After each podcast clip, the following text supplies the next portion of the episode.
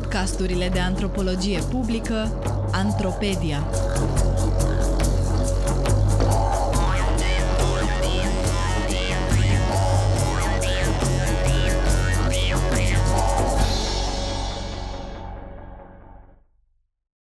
Paraziți și prizonieri în oaza de liniște.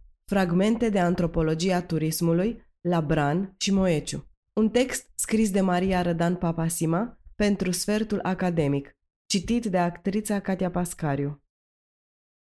Originile antropologiei sunt legate de dorința de a înțelege populațiile așa zise exotice, cu care imperiile coloniale au intrat în contact și pe care doreau să le guverneze. Dincolo de caracterul pragmatic al acestei nevoi de cunoaștere, a existat mereu și o curiozitate cu valențe estetice, un sentiment descris perfect de Vintilă Mihailescu ca fiind fascinația diferenței. Întâlnirea acestor lumi sociale diferite a însemnat și descoperirea unor moduri diferite de a fi, un celălalt generic, a cărui înțelegere avea potențialul de a descifra misterele naturii umane. Acest celălalt generic a fost văzut ca un nobil sălbatic, trăind în comuniune cu natura și fiind, prin urmare, mai aproape de starea naturală a omului.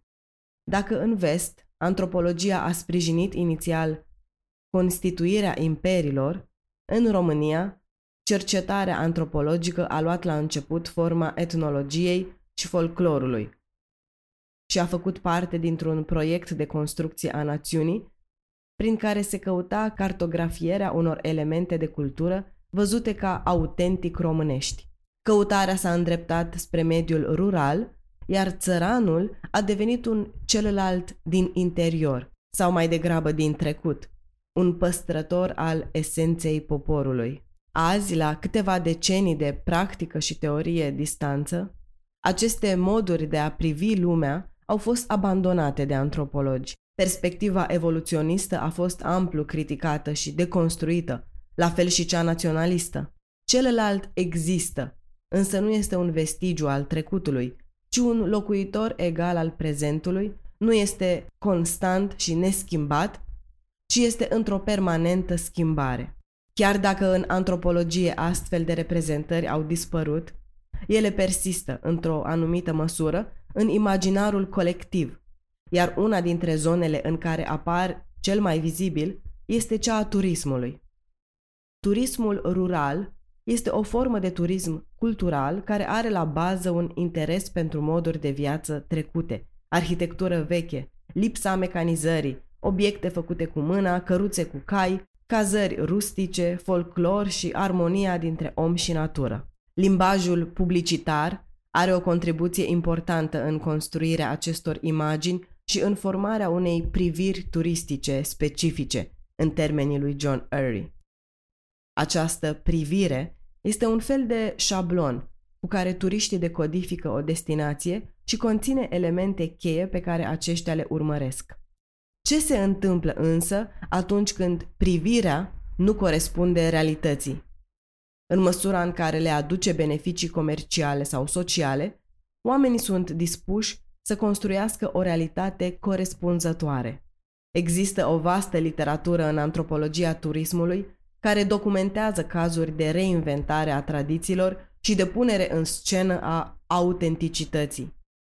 Îmbrăcămintea, sărbătorile, mâncarea, meșteșugurile promovate în broșurile turistice sunt de cele mai multe ori modificări recente, adaptări, revirimente ale unor elemente de mult uitate, fenomen descris și teoretizat sub etichete precum comodificarea culturii, Greenwood, 77, display cultural, Kirschenblatt Gimblet 98 sau marketingul tradițiilor Mihailescu 2008. Pe scurt, acestea erau câteva dintre ideile cu care am pornit în vara anului 2011 să cercetez turismul rural pentru lucrarea mea de doctorat. Terenul l-am început în Apuseni, dar l-am continuat și aprofundat la Bran și Moeciu în 2012 și 2013. Am lucrat ca voluntar în patru pensiuni, am făcut curățenie, am servit masa, am ajutat la bucătărie și am realizat în același timp peste 100 de interviuri nestructurate cu gazde, turiști și profesioniști implicați în promovarea turismului. 70 dintre aceste discuții au fost înregistrate și transcrise, ceea ce mi-a permis să descoper și să înțeleg detalii care pe moment poate mi-ar fi scăpat. Am completat metodele mai clasice de cercetare cu netnografie, o etnografie online care a implicat colectarea și analiza a peste 200 de reclame pentru pensiuni și peste 200 de recenzii detaliate ale turiștilor postate pe site-ul amfostacolo.ro. Întrebările care mi-au ghidat cercetarea au fost ce fel de experiențe caută turiștii care vin la Bran și Moeciu? Cum înțeleg ei natura, tradițiile sau cultura locală? Întorcându-mă către gazde, m-am întrebat cum încearcă acestea să anticipeze cerințele turiștilor și în ce mod le răspund. Cum construiesc oferta turistică?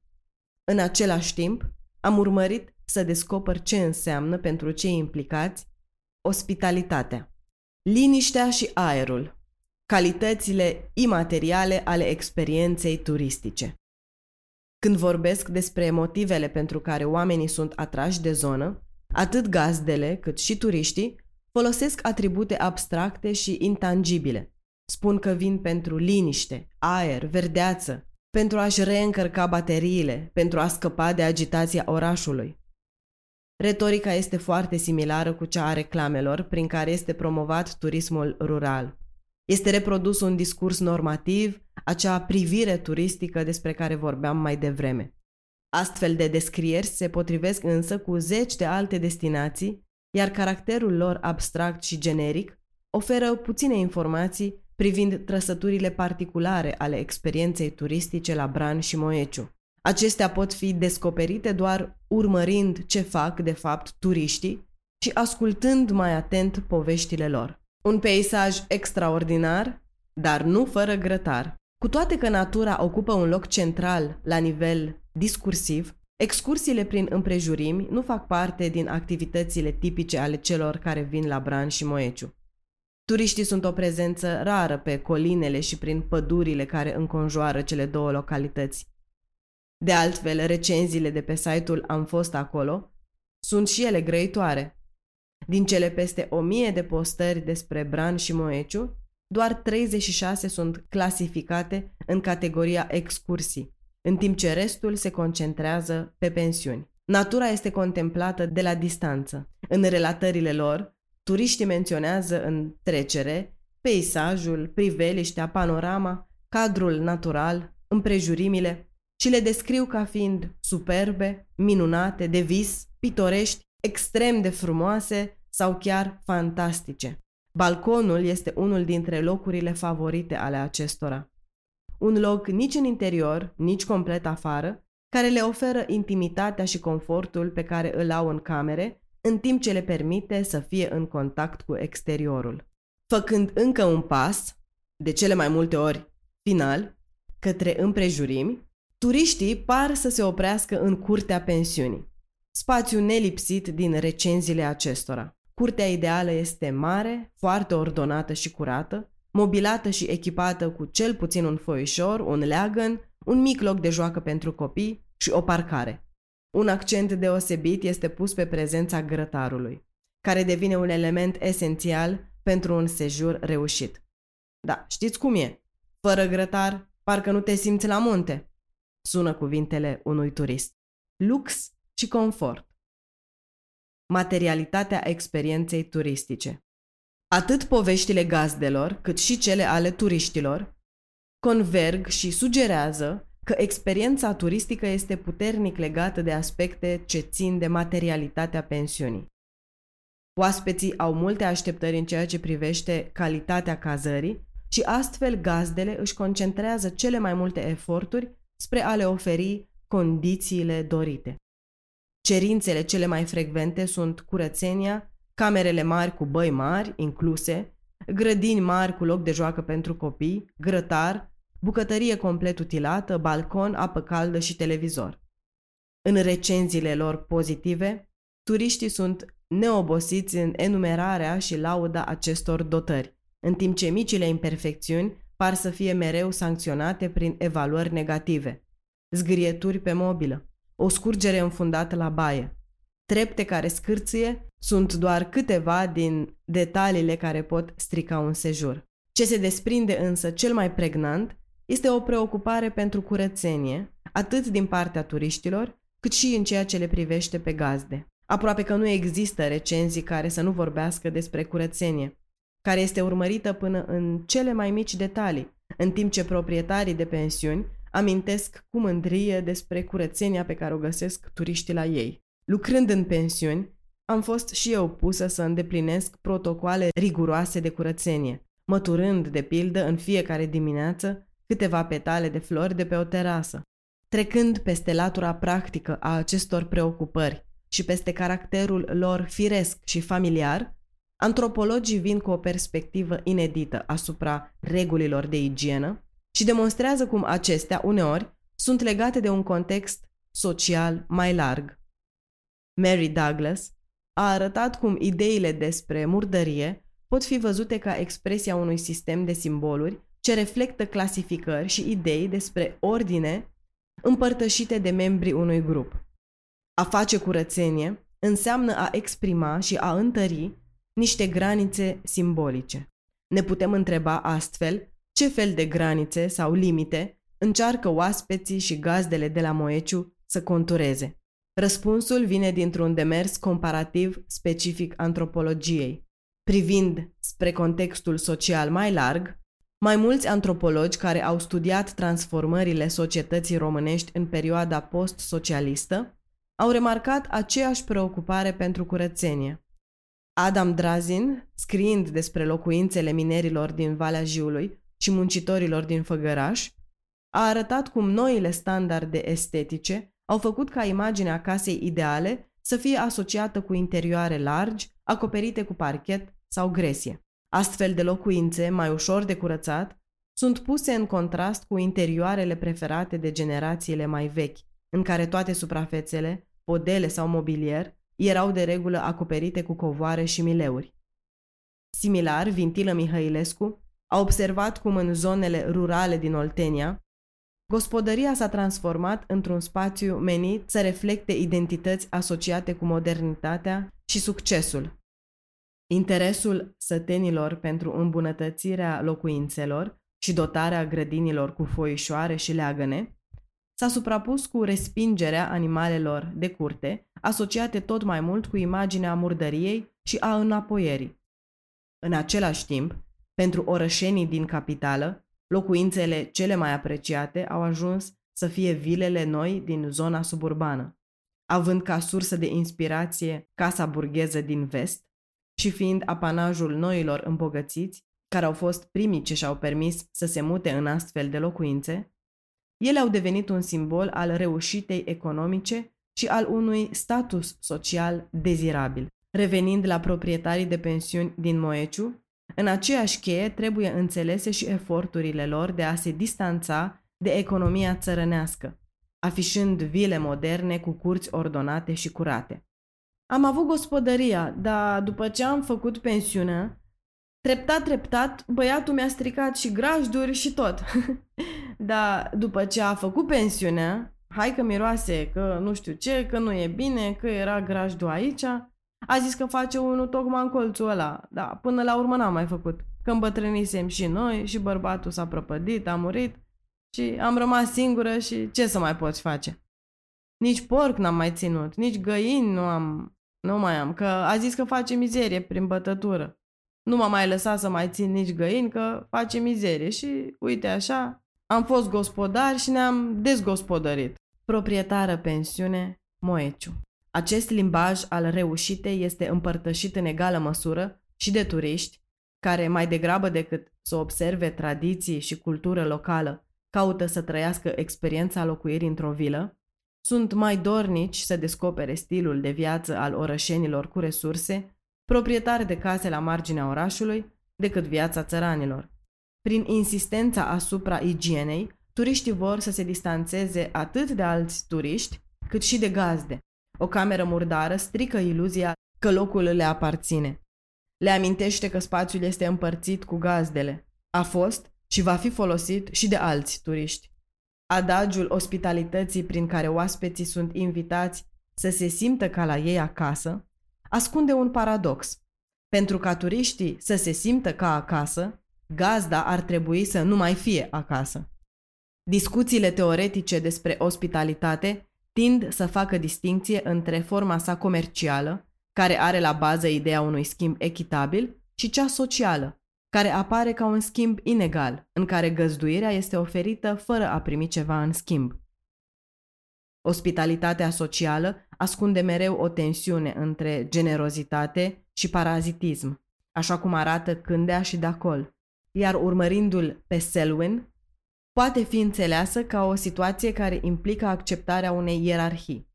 Oaspetele trebuie să recunoască autoritatea morală a gazdei, întrucât într-o astfel de relație pândește mereu posibilitatea trădării, a rebeliunii. Gazda își poate transforma oaspeții în prizonieri, impunând reguli și limitându-le libertatea. Spre deosebire de alte forme de ospitalitate comercială, turismul rural se bazează pe găzduirea oaspeților în propria casă. Iar această situație aduce neclaritate în privința granițelor dintre cele două forme de ospitalitate. Deși practică o formă comercială a ospitalității, proprietarii de pensiuni de la Bran și Moeciu sunt atașați de normele nescrise ale ospitalității sociale, iar acest lucru generează tensiune între ei și turiști. Gazdele pe care le-am cunoscut s-au arătat de multe ori nemulțumite față de turiști, criticându-i fie pentru că se plâng și au cerințe prea mari, fie pentru că distrug. Categoria cea mai de temut din rândul oaspeților este tineretul, frecvent descris într-o lumină negativă. Strică mobilă, uși, chiar și pereți, și-au bătut șnițelele în cameră pe noptiere, povestea o gazdă. Au spart pereții că vin cu boxe din alea mari și le scot pe hol în curte, se îmbată, cad de la balcoane, se împing, sună alte plângeri. Așa cum am arătat, locuința, pensiunea, este un simbol al reușitei, iar comportamentele descrise mai devreme semnalează o lipsă de recunoaștere din partea oaspeților. Pentru a restabili ierarhia morală răsturnată prin încălcarea normelor de ospitalitate, proprietarii de pensiuni își afirmă superioritatea morală și sau financiară față de turiști, construind două seturi de explicații. Unele gazde sunt de părere că turiștii cei mai pretențioși sunt tocmai cei care, acasă la ei, au condiții inferioare celor pe care le pretind de la pensiune, în timp ce, pentru alte gazde, oaspeții care nu arată respect sunt cei de bani gata, noi îmbogățiți, o categorie a cărei moralitate este pusă sub semnul întrebării, deoarece se suspectează că au ajuns la succes financiar prin mijloace ilicite. Teama de oaspeți răi transformă uneori proprietarii de pensiuni în paznici, iar turiștii devin prizonieri care se bucură din plin de orice ocazie când scapă de supravegherea gazdei. Ca mărturie stau recenziile lor pozitive, care de multe ori laudă gazdele absente. Gazda, din momentul în care ne-a arătat pensiunea și până am chemat-o noi a doua zi la plecare, nu ne-a deranjat cu nimic. Gazda este discretă, nu ne-a deranjat deloc. Așa cum se întâmplă de multe ori într-o cercetare, deși pornisem la drum cu un set de asumții teoretice, pe teren am descoperit că în lumea pe care o studiam se conturau alte teme dominante. Prin interacțiunile lor, turiștii și proprietarii de pensiuni au dus, treptat, la instituționalizarea unui mod particular de a practica turismul rural, unul definit nu de interes pentru natură și marketingul tradițiilor, ci de preocupare pentru caracteristicile și dotările pensiunilor, transformând radical, într-o perioadă de doar 10-15 ani, arhitectura și economia zonei. Terenul m-a dus și către înțelegerea unor schimbări mai ample, care au marcat societatea românească în perioada post-socialistă.